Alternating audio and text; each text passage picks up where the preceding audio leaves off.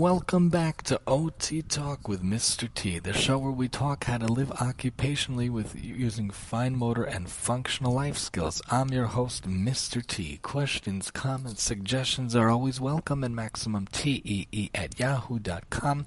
Talking practical tips, practical tools, different ways to help you live more functionally and independently with various topics. Today, let's talk a little bit about writing.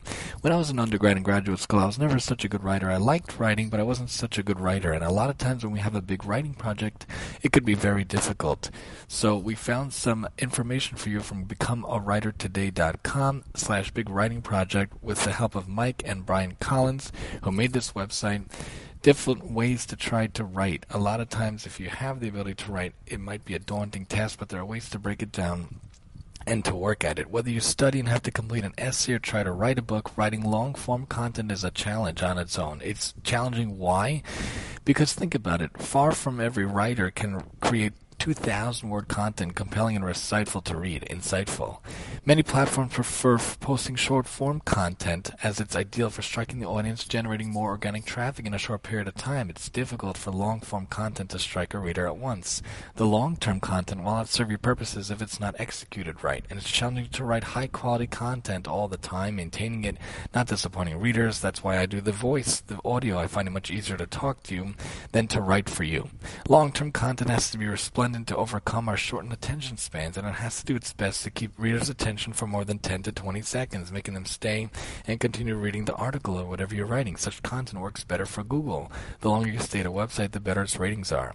You can really be a good writer, even a brilliant one, but it might happen you don't take into consideration different aspects of tackling a big project. It could be the greatest writer challenge you'll ever have to write something big.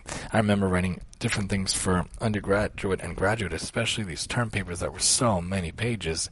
We had to figure out a way to make it intriguing for the professor, whether it's planning, creating, or coping with it. There are different skills to work to plan your big writing project. There's setting deadlines, breaking it down into smaller goals like chapters, and setting reasonable daily goals. I remember reading an author way back in the day who used to have one page chapters. I always found that funny. The chapter is only one page, but it makes the book go much, much faster. Oh, it's only a page for this chapter, page for that chapter. I'll read till chapter 400 you know, you only do a chapter per page. You, you don't feel like you're reading a lot. So the first part of planning is scheduling time. You have to know what you need to do each day in order to finish on time. It's also a good idea to plan in about 20% of your time for editing. You'll want to create concrete, definable goals. Saying you want to write every day isn't a goal, it's an idea. Deciding you want to write eight pages every day is a definable goal, but if you're working full time or studying, you'll probably burn out doing that. So therefore, you have to figure out how to function and make it achievable, so take some rest. A team led by Roy F. Baumeister found that ego depletion, or the concept that willpower is an exhaustible resource, is definitely applicable. People in the study who used willpower for things like eating radishes, where when chocolates were on the table, give up sooner in subsequent difficult tasks than those who got to eat the chocolates. If you exhaust all your willpower, you won't have the motivation to keep going. So how do you get around that? It also brings to mind the marshmallow test. For kids, they were told if you wait you could have two marshmallows. If you don't wait, you could have one. Most of the kids found it very, very difficult to wait. Delayed gratification, very difficult. They wanted instant to eat that one. So how do we get around this? Based on a 1993 research finding by Anders Ericsson, the most successful results come to those who don't practice until you are blue in the face, but use your energy and willpower in short bursts of about 90 minutes.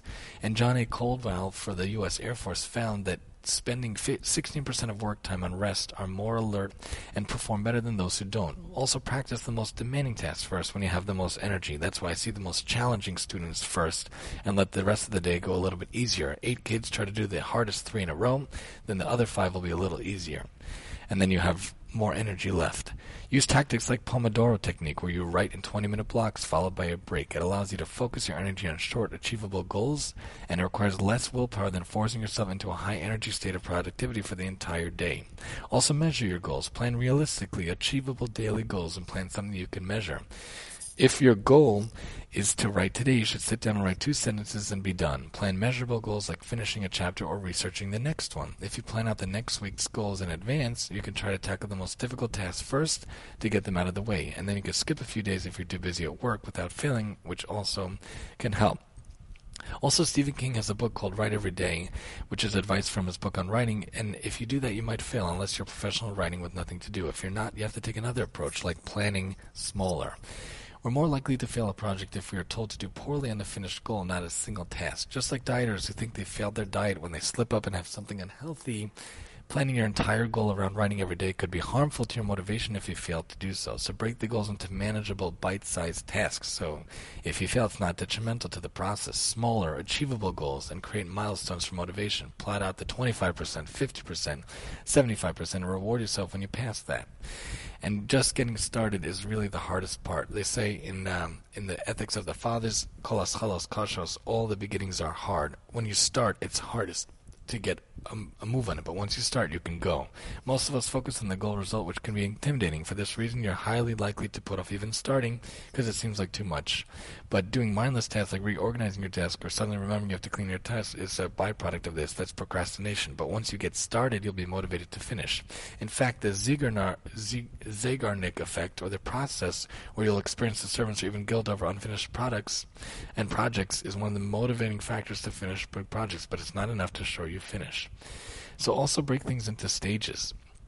Self-control is increased by using high level of categorization, abstract thinking, and global processing, which means focusing on the destination.